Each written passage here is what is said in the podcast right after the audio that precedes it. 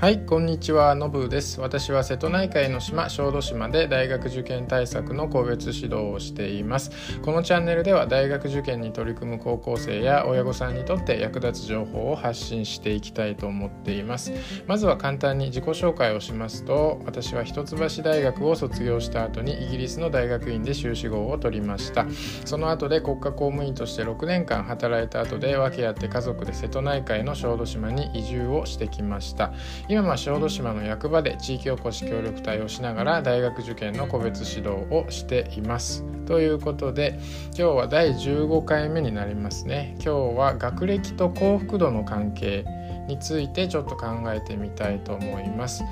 はい、えーと、このテーマはすでにいろいろなところでですね、まあ、専門的な調査とか研究がもうあると思うので、まあ、客観的なデータについてはもうそちらを参照していただくとしてですね、まあ、今日ここではあくまで私自身の体験に基づいた、まあ、ちょっと主観も入ってしまうんですけれども、まあ、お話をしていきたいなと思います。はい、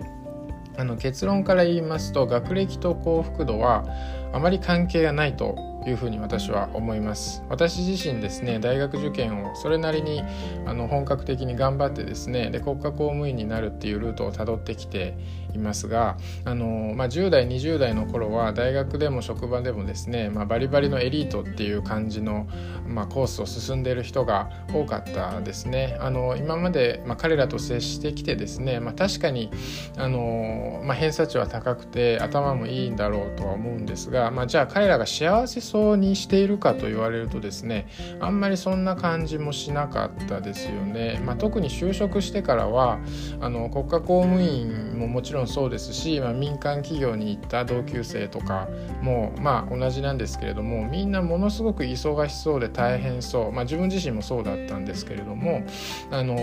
深夜までの残業とか当たり前ですし、まあ、終電逃してタクシーで帰ってとか、まあ、土日出勤も全然あるみたいな感じでですね、まあ、給料はそれなりに安定しているのかもしれないですけど、まあ、結婚して子供が生まれたりしてもですね、全然家族と過ごす時間もないんですよね。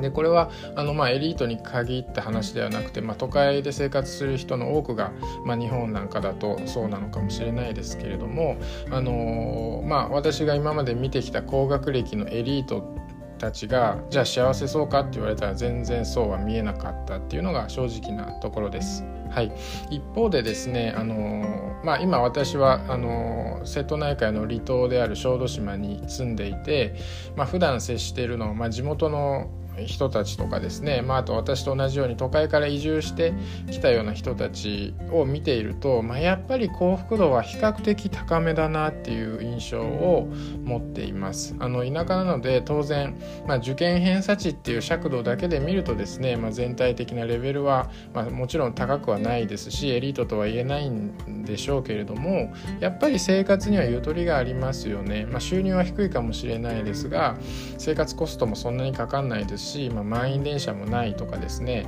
あの子育てしてるあの家族にとっても、まあ、頼れる親とか親戚がいるとかですね、あとはまあ一緒にこう一緒に子育てをする友達ネットワークもあって、まあ、子育てもすごくしやすいかなと思います。